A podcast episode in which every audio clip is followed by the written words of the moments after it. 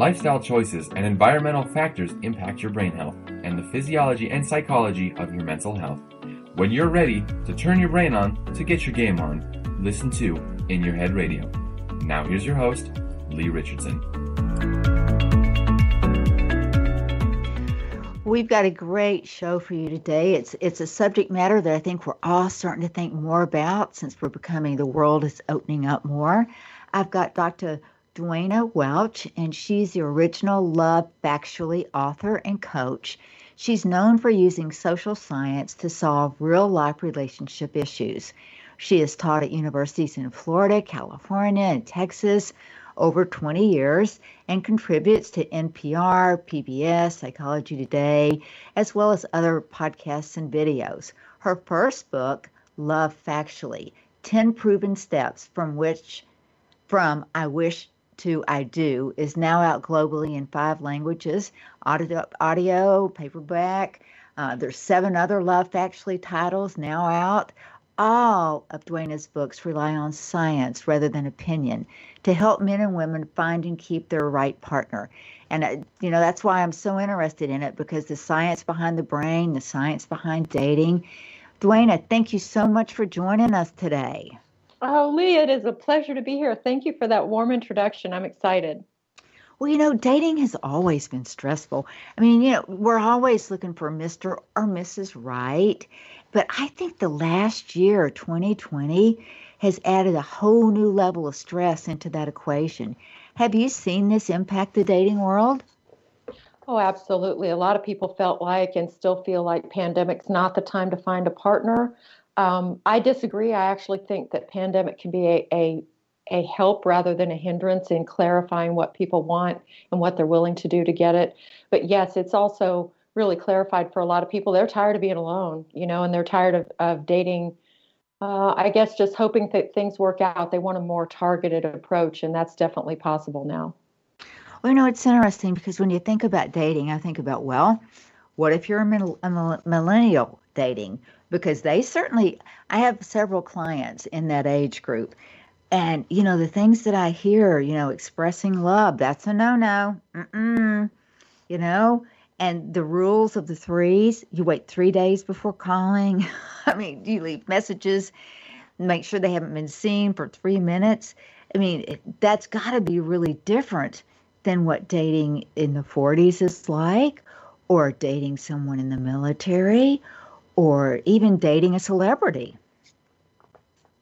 Well, you've got a good point that not everybody looks at dating the same way, but because so much of our brain structure and the way that human beings think actually comes from an ancient time, uh, prehistorically times, evolutionary psychology is what I'm talking about. There is a human mating ritual, and um, even with the cultural overlay, there's still a lot more similar than different between different points in history um, than there are uh, among the generations right now. There's there's a really timeless aspect of what brings people together and how to give people the signals that they respond to. So tell me more about that. Well, for example, I, I really enjoyed when you brought up the rule of threes because, of course, where my brain went was not just, you know, you wait three days before calling but that a lot of people are having sex on the third date. That's kind of been word on the street for a long time now is sex by the third date. And, you know, these are, are within the last generation to generation and a half cultural touchstones, but um, they don't necessarily work out all that well for most people most of the time. What people are really looking for is connection, but at the very beginning of making that connection, people want to um, know that they are special.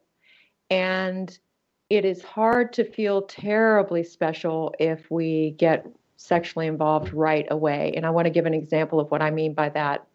Um, men don't fall in love without dopamine. Their, their levels of dopamine in the brain have to rise, and the rise has to be sustained in order for them to fall in love. And what studies are showing is that when men have sex very quickly in a relationship, the usual physiological response is for their dopamine levels to fall. So they may have said they were really into somebody and they thought they could fall in love with her. And then the guy is confused. Why can't I fall in love with her? She's right for me. Why don't I feel more?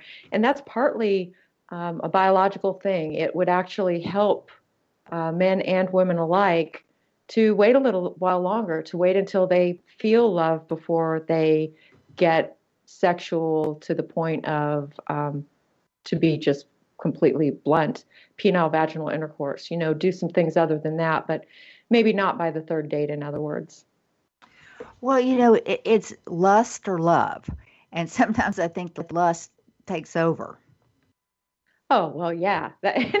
and by the way, that can be a lot of fun. But for people who are looking for a long standing relationship, it's possible to feel lust and act on it in a more limited way and save the whole enchilada, uh, you know, full sexual expression for after feelings have developed more fully to the point where you feel like you know a lot about this person. You would actually be comfortable talking to them about what you like sexually, what you don't like sexually. Uh, third date is kind of soon for that. It's funny. A lot of people are, are having sexual interactions that they don't feel comfortable discussing. And one of the things I talk with my clients about is um, let the actual emotional intimacy lead the sexual intimacy instead of the other way around. I mean, definitely feel the lust, but wait for the love to develop as well. Well, you know, one of the things that I've I've heard from one client, she talks a lot about ghosting, is mm-hmm. that you know they're here today, and then used to I I can remember spending hours trying to think of how I was going to say goodbye to somebody that that I no longer felt like that I you know wanted to date, but that just doesn't seem the way they do it now. It's just you're blocked on social media. People stop taking your calls. Um, you know, I think they just expect you to take a hint and move on. And from an emotional standpoint, I think that's very damaging. Oh, you're so right. It, you know, it hurts people so much worse to be left wondering why and things ended and why they weren't here's how people feel when they get ghosted. They feel like they weren't even worth saying goodbye to. It's, it's just this very worthless feeling. And, um, you know, it impresses me that you spent hours thinking about how to say goodbye because that implies that you said goodbye instead of ghosting, which of course is um, the right thing to do is to say goodbye. You know, I, I got really curious about ghosting, and there weren't at the time very many studies on the phenomenon. So I decided to do a study on um, how how people break up with each other and whether they break up. And one of the questions I asked was, uh, whether people felt it was appropriate to break up by text or to break up simply by uh, exiting the scene. And uh, people said no. They felt like the thing to do was to break up in person or on the phone. Um, but then when I asked them, have you ever basically ghosted or broken up by text? People admitted that they had. So they didn't want it done to them, but most of them had done it. And when I asked them, well, why did you do it that way? It, it was fear. People were afraid of saying the wrong thing. Um, we're talking about situations where they're not afraid for their life. I mean, obviously, if you're afraid someone's going to physically harm you uh, or be ver- verbally abusive or abusive in some way, then you might really need to ghost them or send them a text message or something like that. But short of that, if, if it's a safe relationship, people strongly preferred the following. This is how they wanted to be broken up with, even though this is not what they did, it's what they wanted. They wanted someone to say something really kind to them about uh, having enjoyed meeting them. It depended how long they'd known each other. So it could be say kind things about things that worked in the relationship, followed by, but my feelings aren't developing the way that I need them to. It's not a good enough match, and I'm going to have to break up so those were the the ways and you know what's great about that lee is when when we say to somebody i really care a lot about you and i really thank you for the good times we had but my feelings just haven't developed the way that i thought they would and hoped they would and um, it's it's not the match i, I need and i'm going to break I, I have to break up when we say that we have the advantage of always telling the truth but we are also brief kind clear as well as honest. And, and those are the things people respond to the best in a breakup. And uh, it keeps you from having to say exactly what went wrong. Well, and I think you're right because what went wrong is all about interpretation. And what I interpreted, you know, we all try to analyze and figure out what went wrong, what did I do wrong, what did I say wrong, and we come up with all different answers. And that's what I really like about your approach is that you look at the science and there's science behind everything we do, and I believe there is between, you know, behind dating. But I, when I think about someone that's dating someone that's in the military, that's got to be a different dynamic because they're not here all the time. Yeah, you know, I was recently reading some research on long distance relationships, and it used to be that the research really showed that um, long distance relationships didn't fare nearly as well as relationships that were conducted where you could see each other every day. There's a little bit of evidence now that that's still true, but it's not necessarily because of the distance, it's because people need to create ways to feel close within the context of the distance. So, for example, um, you're right. It it is different with the military because people may be, you know, on a submarine for months at a time, or ship for months at a time, or there's a lot of adjusting to being apart and then being together. There could be deployments.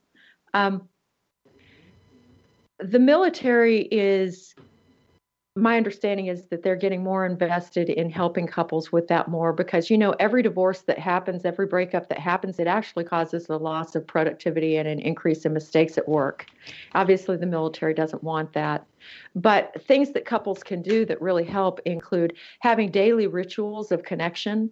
For example if they have a tradition that uh, first thing in the morning if if they're experiencing morning at the same time or if they're not first thing for one of them in the morning is that they reach out by text and and send a flirtatious or a loving message. And then that they have some of that connection throughout the day and hopefully at some point in the evening they have uh, some kind of face to face if not in person um, video connection or phone connection. And of course that's not all always possible, but it's really helpful. There are couples who have movie nights, they read the same books, um, they have virtual dinners together. It's not exactly the same, but there are lots of couples who manage to thrive through those circumstances as long as those circumstances are not permanent. There does need to be some kind of a shelf life to um, the separation. Well, and, and that means there's a lot of work, there's a lot of planning, and there's it's not as spontaneous as maybe another relationship would be. Yeah, I, I'm so happy you brought up that idea of spontaneity because really effective dating usually does, even if you're in person, if it's effective dating, and by that I mean the emotional connection between the two people deepens over time and they wind up making a commitment that they're both happy with Effective dating actually requires a lot of planning. So the spontaneity is for once you're actually in each other's presence, maybe you change which which thing you're going to go do. Um, but people feel more secure when they know that I am going to see you on Friday night and I'm going to see you every Friday night, as opposed to it's Thursday and I still don't know whether we're spending time together. I think you're right. And, and I think that we all, we're creatures of habit and we'd like to know what our weekend's going to look at look like. You know, I ask clients all the time, so uh, it'll be a Thursday. So if you got a big weekend planned, and I can tell when they don't, there's a sense of nervousness. Well, mm, you know, I'm not sure. Uh, and when they do, they speak with more confidence and more happiness in their voice.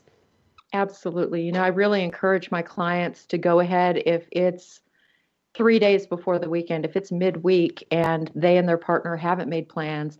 And most of the time people still act act fairly in line with gender roles. We can go into why that is but if it's a heterosexual couple if the guy hasn't tried to make some kind of a plan by about Tuesday or Wednesday, I encourage my female clients go ahead and make another plan because otherwise you're living on the edge and you're going to be uncomfortable.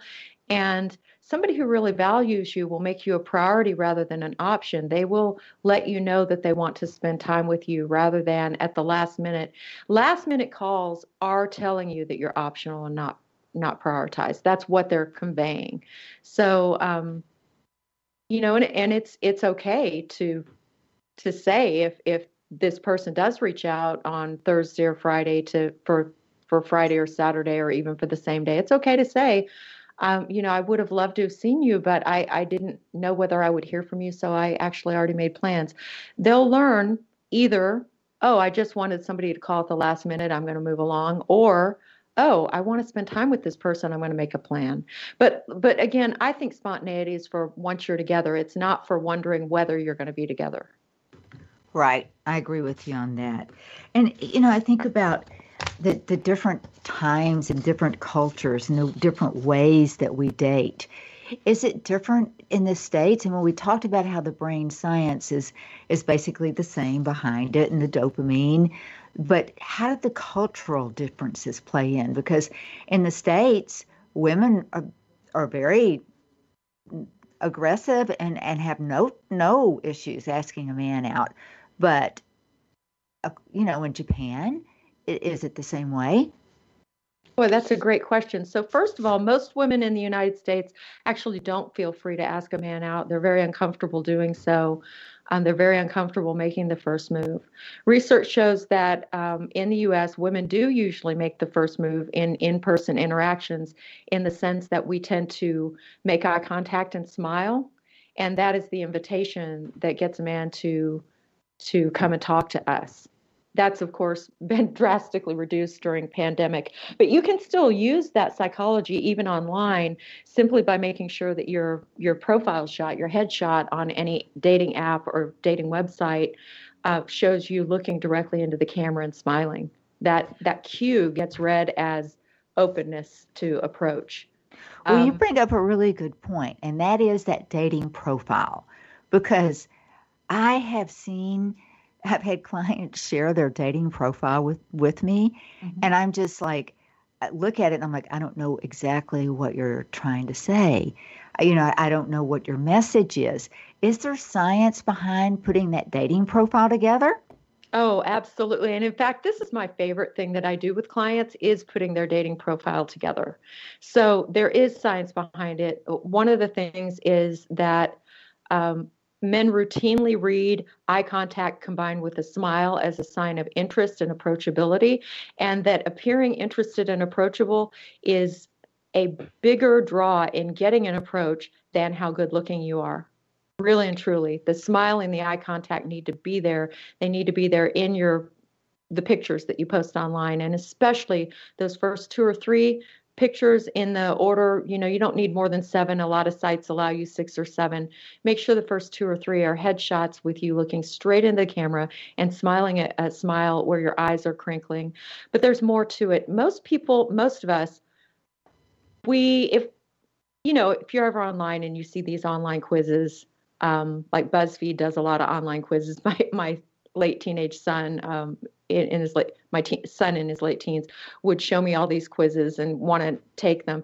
Those quizzes are about you.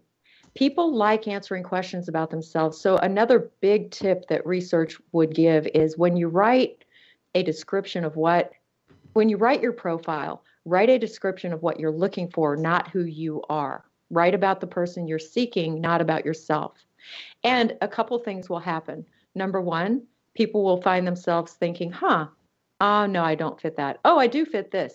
It'll be like a questionnaire. And you can actually frame it as a questionnaire if you want. It will get more attention than just writing about yourself. It will also get more attention than writing about yourself for a second reason. And that reason is you will stand out. Most people write about themselves. You will be writing about them. And this will this will be a strong differentiator. Those two tips are huge.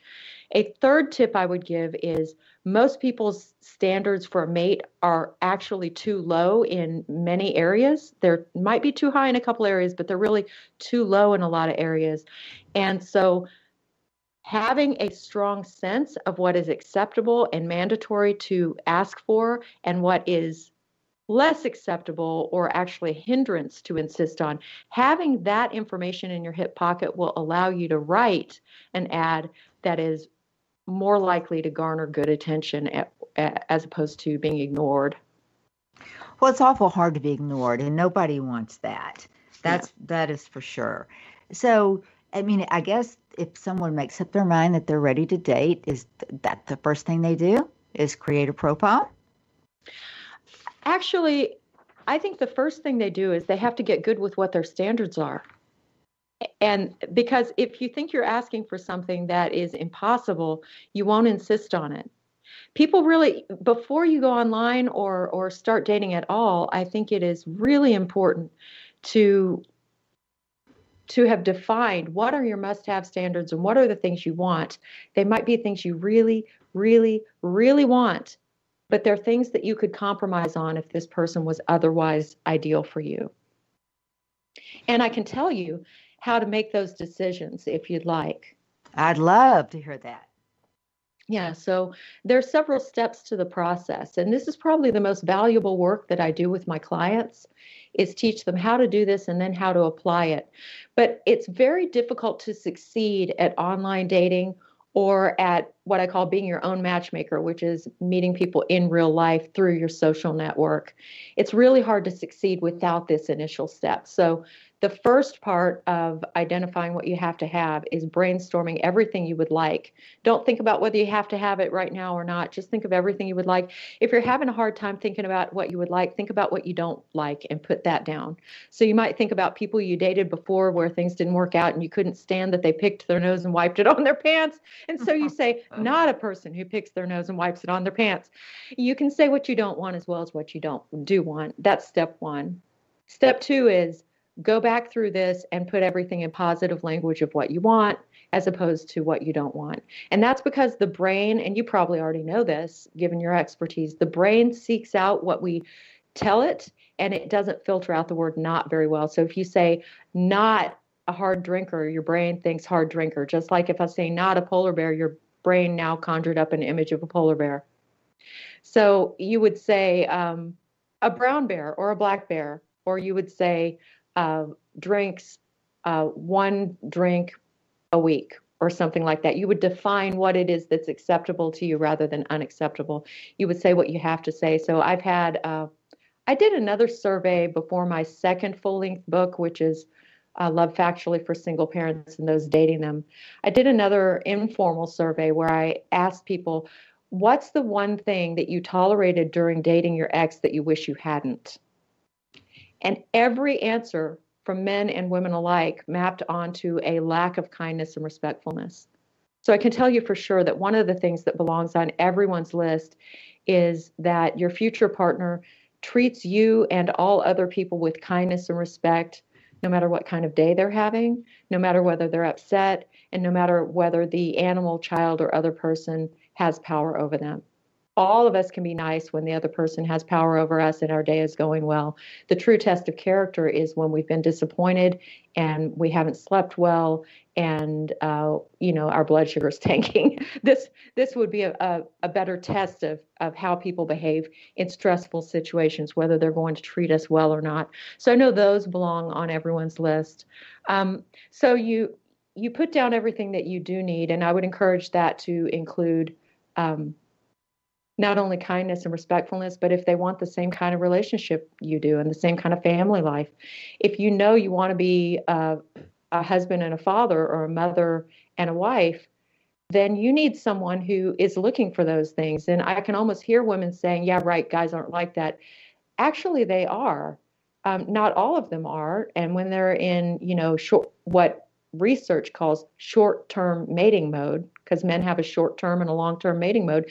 If they're in short term mode, then any discussion of the future like that is going to be a big turnoff. But you want to turn off people who don't want what you want. That's okay. So you can have that as one of your standards. The third thing I encourage people to do, having brainstormed and put everything in positive language of what they want, is to uh, divide that list into must haves and wants.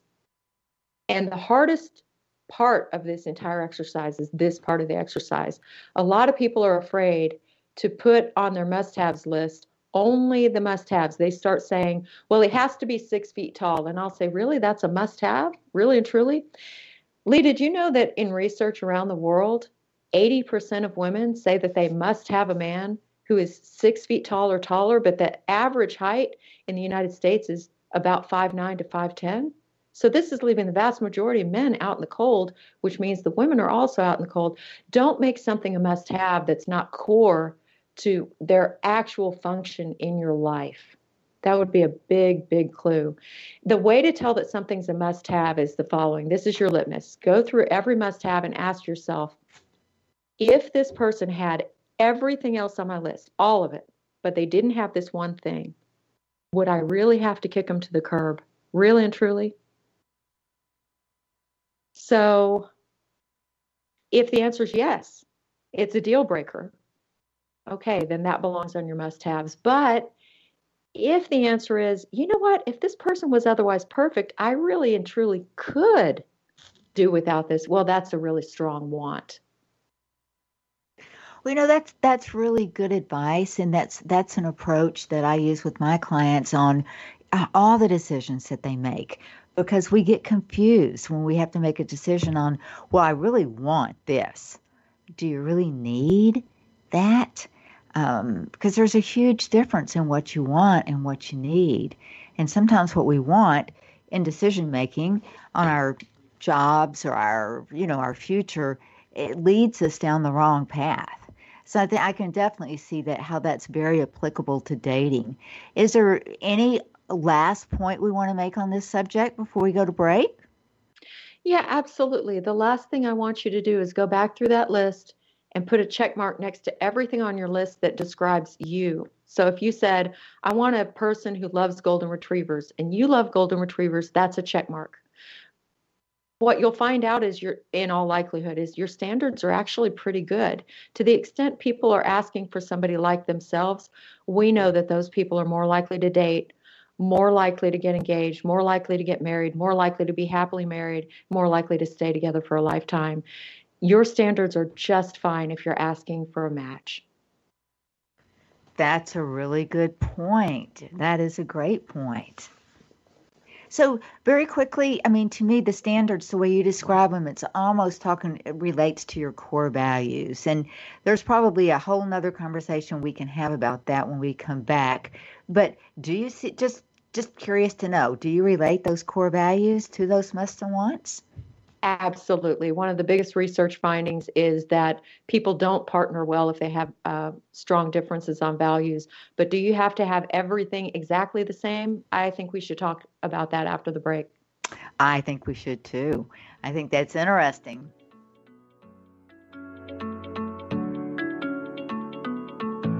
We'll be back after these messages. Congratulations on being the proud owner of an adorable, soft, cuddly, sweet smelling, smiling, cooing, hungry, tired, gassy, screaming little bundle of joy. So now what? Where's the owner's manual for this thing? Where are my instructions? Right here. It's baby and toddler instructions with Blythe Lipman on TogiNet.com. Infant care specialist Blythe Lipman has worked with babies for over 20 years and works extensively with new parents, providing workshops, in home visits, tips, and daily phone calls to ease those frazzled nerves. With baby and toddler instructions, you can get the advice you need on how to survive and enjoy your baby's first year. For more information on Blythe and how she can help you, go to babyinstructions.com. From 32 ways to stop a baby from crying to 14 ways to get a baby to eat and so much more. It's Baby and Toddler Instructions with Blythe Lipman on TogiNet.com.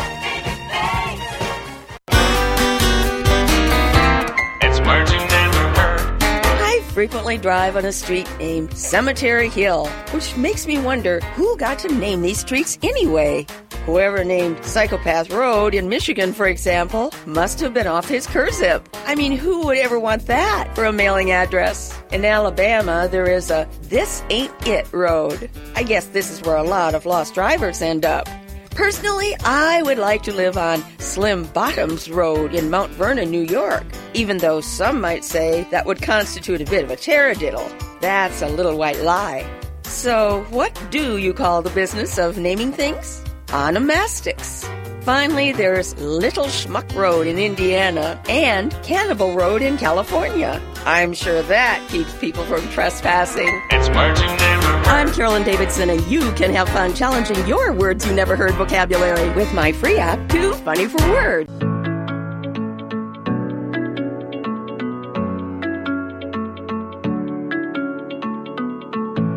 We're back. Now here is your host, Lee Richardson.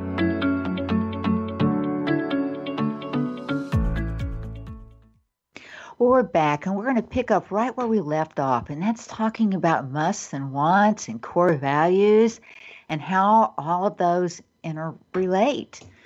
So, what do you think? Well, I, you know, of course, I agree with what the science says about this, and it really couldn't be more clear that a value, first of all, is something that you really care about to the point where it's core to who you are. And that we need to have a partner who, at a minimum, supports our values and at a maximum, actually matches our values. So, what I mean by that is, for example, um, my ex and I, who I have a lot of respect for, um, it didn't work out because of his drinking. But my ex and I, um, he was really into wildlife conservation and volunteering at wild animal parks and raptor centers and that kind of thing. And I donate money to those causes.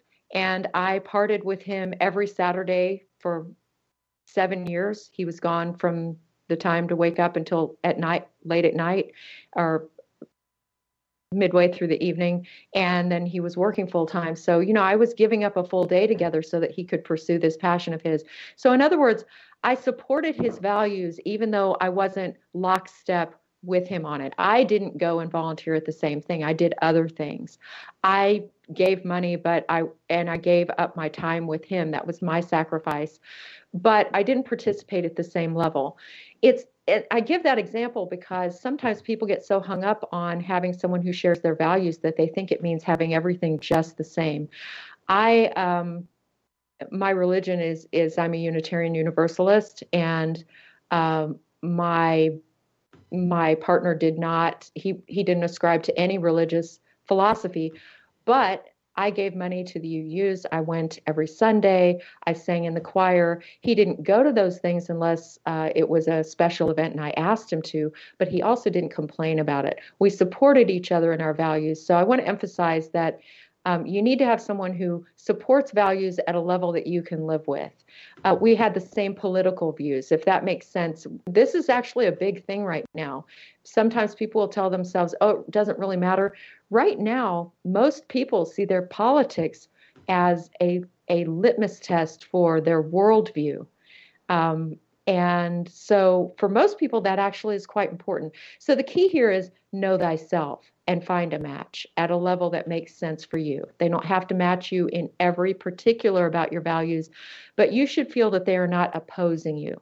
For example, if you are staunchly progressive and your would be partner is staunchly conservative and you're always going to cancel each other at the polls and you're going to have fights on social media, a lot of people find that's not sustainable. On the other hand, if you are both staunchly pro- progressive, and one of you makes calls to political leaders five days a week, and the other one says, Thank you for doing that, but does not participate, well, thanking you for doing that might be enough for you. That's a good point. You know, that, that is a good point. We all have different levels of expectations, and we expect different things. So, just to kind of, you know, I'm going back to the dating profile, and I can't tell you how I, I've had a couple of clients say, well, I just, you know, put a picture of myself in my bikini as my picture, and that's going to get me exactly what I want. And my inner voice says, I'm not so sure about that. What does your inner voice say? well, my inner voice says, uh, there's research that shows that if you put a picture up of you in your bikini, you're going to get a lot of attention, mostly from men who are looking to hit it and quit it you will not get the long term mating crowd that way. There was a, a famous study done, um, I call it Butterface. I can't remember that, based on a Seinfeld uh, show from a long time ago. Um, where I can't remember the exact name of the study, but the concept was that men were asked whether they were currently looking for a long term partner or a hookup, and then they were given uh, uh, a selection of photos of women to look at. And they were told you can either see these women's faces or you can see their bodies. You can't see both. And the men in short term mating mode wanted to look at women's bodies if they only had one choice. And the men in long term mating mode wanted to see the face. There is a lesson in this for us, which is your profile pictures, while you need to have one or two of them that show um, your full body, if they reveal a lot of skin, there are numerous studies showing that that hooks into short-term mating psychology and it is actually an active turnoff for men who want a long-term relationship. If you want a long-term relationship, the bikini picture is extremely unlikely to get that for you. The picture that is more likely to get that for you is, as we talked about, have two or three headshots where you're smiling directly into the camera with a real, genuine, eye crinkling smile. And then have a couple full body shots, but you need to be fully clothed in these, where, you know, your clothes are tight enough where they can see your shape, but not so tight that they can see every everything. And the clothes should cover the vast majority of your skin. Men in long term mating mode in the United States and in many other cultures have been found to strongly prefer a woman who is showing that um, she's not giving off strong signals that men routinely perceive as uh, as being sexually available for anyone who comes along. She's giving select, selective signals, and that would indicate being fully clothed. So, and, and even then, even if you put up the right pictures, which, yes, men are visual creatures and the right pictures are really important, and I'm constantly helping people pick out the right pictures and helping them to know what that's going to consist of. Even if you do that, I can't emphasize strongly enough to you how important it is to have good content that is about the person you're looking for. And I'll tell you, one of the real stumbling blocks to that is women and men alike will say to me, I'm writing something so specific, I'm afraid I'm going to scare a lot of people away. I want your profile to be such a strong call to the right kind of person, not just the right person, there's more than one right person but to the right kind of person that when one of those people reads your profile, they can't wait to respond to you because what they think is, holy moly, this person just described me exactly. I have found my person. There you go. You know, that's, I think that's what everybody wants is they want that connection. They want to feel like there truly is, and uh, they connect on different levels. So, as you work with people, I mean, it sounds like you work with them in the beginning on putting their profile together. Then how does that how does that progress? Well, I work with with people at all stages of their relationships, but a huge part of my work is helping people get ready for love. And part of that is helping them clear out their thought processes that are getting in their way. And part of that is helping them uh, update their processes for actually attracting a partner. And then uh, then there's the strategy of okay i've put my information out there now what do i do with it? How do i talk to somebody in the initial stages of dating? How, and especially how do i know who to forward a relationship with and who to cut out? And of course how to cut out you know i mean we've already talked about how do you tell someone you're not going to see them anymore? If it's the very very beginning stage of your relationship you just say i had a nice time but i just didn't feel the connection. I mean that's the easy way to put it. And um, you know you can you can say if somebody's writing to you on a, an app or a site you can say you know um, you seem like a really nice person but I, I just am not sensing there's enough of a match to move forward but i wish you well in your search. Those are nice ways to say no but how do you know to say no? I'm going to give you some rules of thumb right now that are really going to hopefully help you. A lot of people right now are looking for instant chemistry and a lot of people on dating apps you know a lot of the apps don't really give you enough information about someone, they pretty much only put pictures, and then you're given a few lines to say something about you or the person you're looking for, but there's not a lot of information. I really like long format, like um, OKCupid, Match, those kind of eHarmony, the kind of places where you can put a lot of information out there. But if you've decided you don't want to do that, you want to do one of the swipe right apps instead, what I would tell you is that you need to make sure that very quickly after the two of you have swiped right, that you share the kind of thing you would have shared in longer format. You say something like, I have written something with my future partner in mind, and I wonder if, if you would be willing to look at it and say how you think you match up with it. And then you send then they say yes and you send it to them. And then hopefully they respond in detail to that you want to look for um, someone who is kind and respectful and who has taken your efforts seriously in the sense that they respond almost line by line to your ad. And, and you won't get a lot of people who will, by the way. That's okay. You're not looking for a lot of people. You're really ultimately looking for one, right? So uh, you're looking for someone who takes that very seriously and who is a good match on those levels. Then you set up a phone call, and please, not not a text message volley because I know I actually really enjoy texting myself. But um, when you're first getting to know someone, you need the tone of voice, and you also need something called high cost mating signals. Text messages tend to consist of verbiage that could be used with dozens of women or men. This person doesn't have to think about you at all. They could be um, communicating with lots and lots of other people in the same way. A phone call means you get to hear them think on their feet. It takes up enough of their time that they can't do this with dozens of people, and it shows a, a certain seriousness of intent and purpose. So while you're on that phone call, you should be asking the hard questions. Lee, do your do your clients ever tell you about questions that um, that they want to know about a partner, but they're afraid to ask? Well, they ask me about questions. Is is it okay to ask this? Is it okay to ask this? And my response is, are you comfortable asking that? Because if, if it's you're uncomfortable asking it, then it's not going to be perceived. It's going to be perceived with stress. What are your thoughts on that? Well, I think it's really important to ask the tough questions as soon as possible. Certainly before. Um, bef- here's the here's the order that I know for sure really helps people establish a lasting relationship. Meet someone that you feel some level of attraction to, although be wary of the instant chemistry thing. You know, it's interesting. Studies are now showing that on the the Tinder type apps, the the swipe right apps, men and women are both swiping right on people who are about 10% better looking than they themselves are. That doesn't work well because in the real world, people tend to cheat on or abandon partners who are not about as good looking as them. So uh, you need to actually be swiping right on people who look like you, not who look better than you.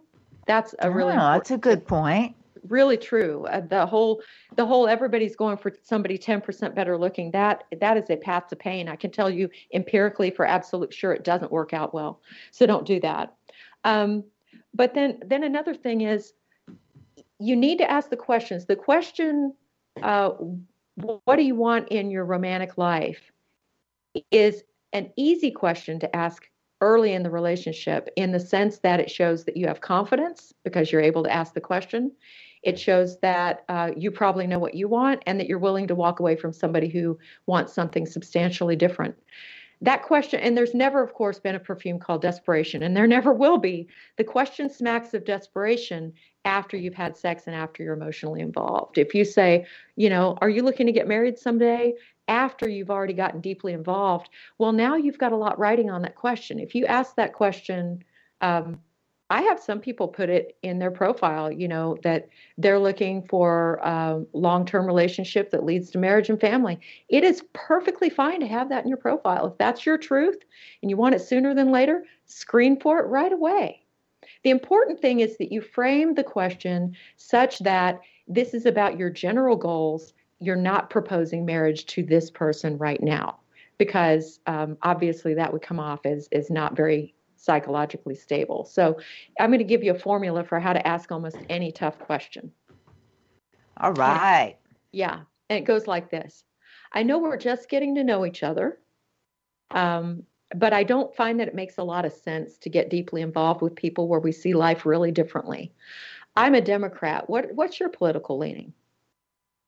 Or I know that we're just getting to know each other. It doesn't make, and, and so this might seem kind of like, uh, an intense question this early, but I just don't find that it makes a lot of sense to get in deep with a situation that is unworkable.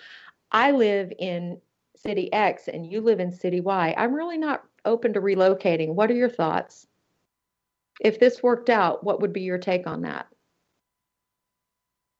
I notice that I'm just laying it out there. Oh, I am, definitely. But I'm not saying to the person, I want to marry you or we have to do everything the same way or you have to move here. I'm saying this is important to me.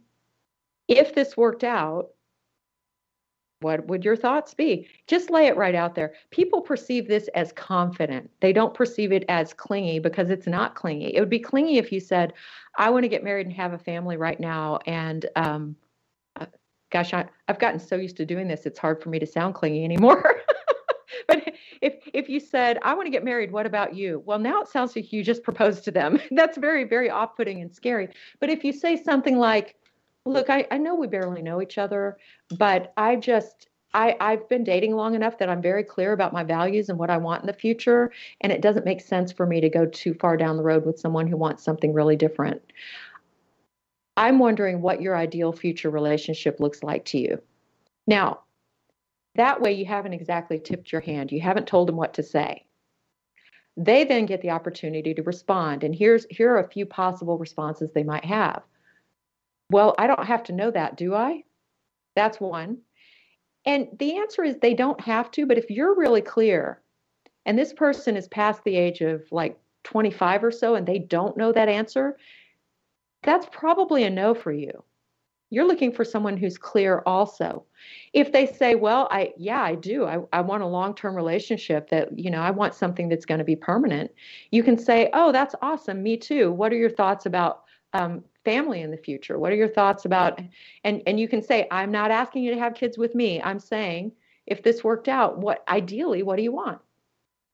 And people who are honest will tell you and people who aren't will kind of flop and flail around and that's good information for you to have also. You if you're clear, you deserve someone clear. I agree with that. I, I definitely agree with that.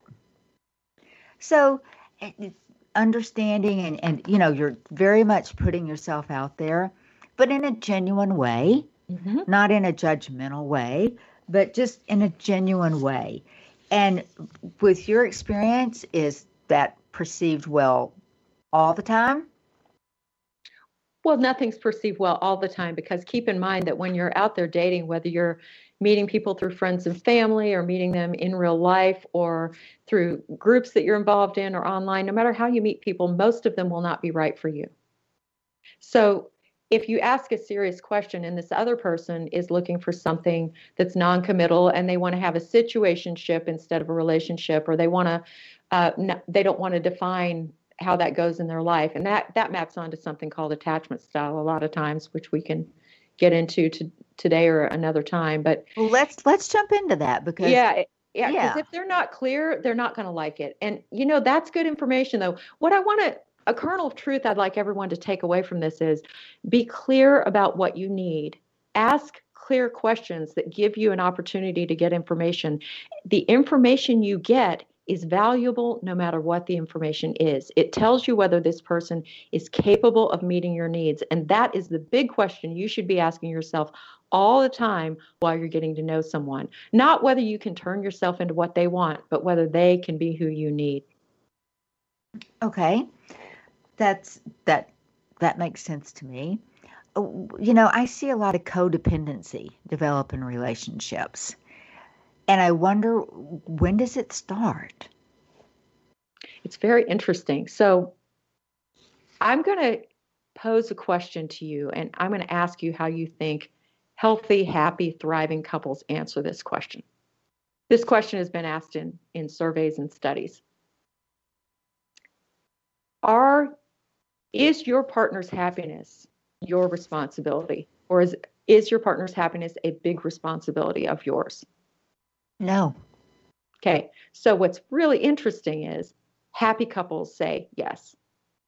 Well, that's interesting because I've been married 41 years and and and we're pretty happy. So I, you know, I think it's, but I think part of that is is that with that length of time, you know, you've after 41 years, you've raised kids together, you've started businesses together, and you're secure enough with each other to not feel. I mean, I, I just feel like I'm. I can't make. I can't make anyone happy unless I'm happy myself.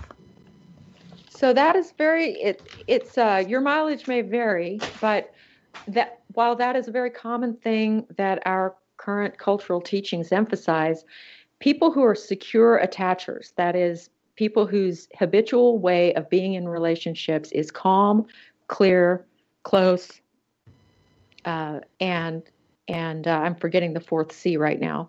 But secure attachers believe that their partner's happiness is a big responsibility of theirs. I don't mean like they're saddled with it. I mean that they want to make their partner happy and they make it a big priority to do what they can toward that end. They understand that no one can totally make another person happy, but at the same time, they also understand that, in fact, the way that we behave in our relationships really does have an impact on whether our partner's life is good.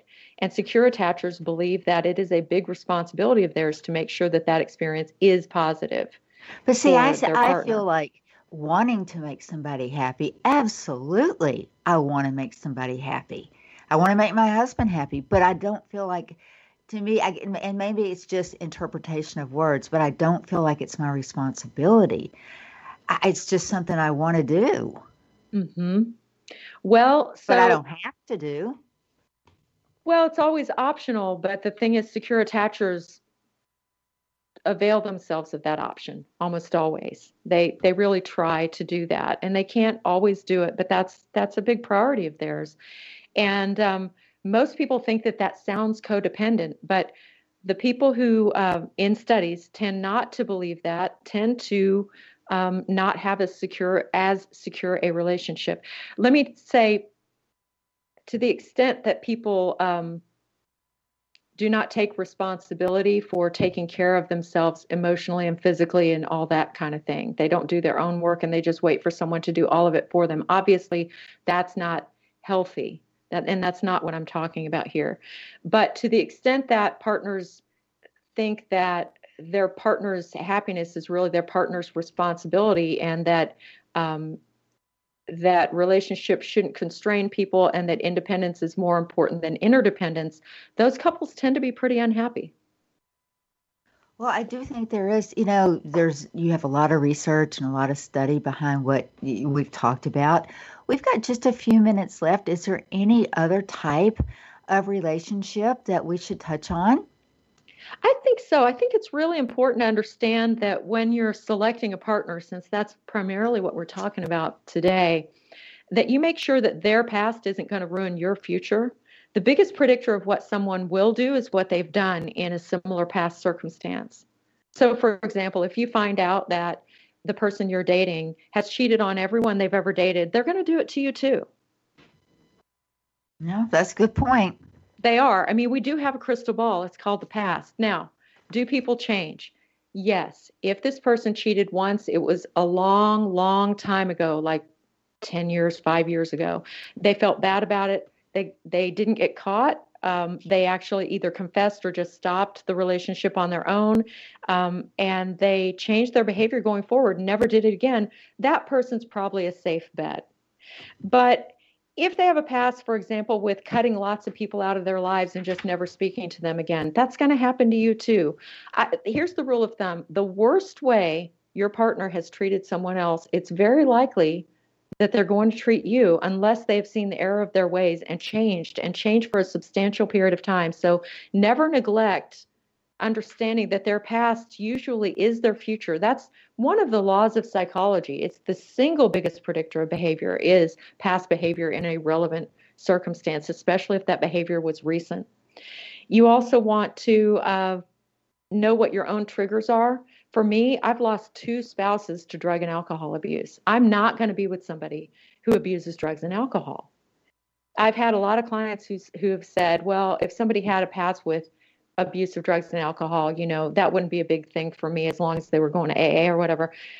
I'm not saying that everyone needs to find that to be a trigger. I'm saying that you need to know what your triggers are, and you need to find someone who does not open your uh, your baggage and exploit it. You need to find someone who helps you feel safe.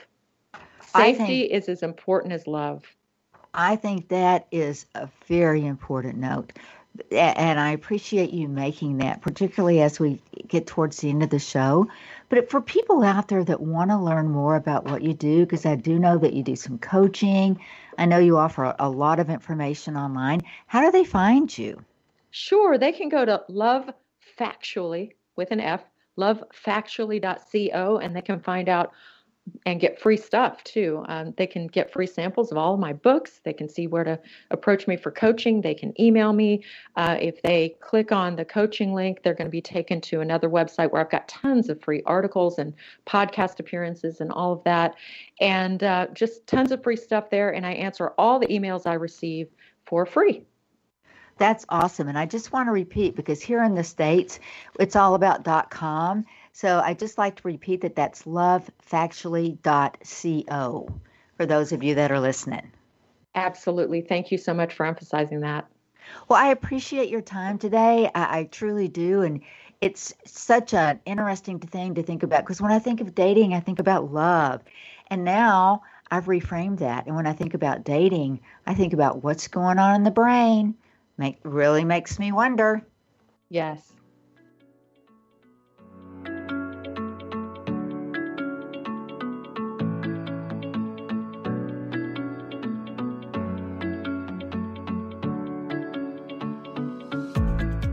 Behalf of Lee Richardson and the Brain Performance Center, we want to thank you for listening. If you'd like to hear more episodes like this, visit us on iTunes, Google Play, TogiNet, Stitcher, iHeartRadio,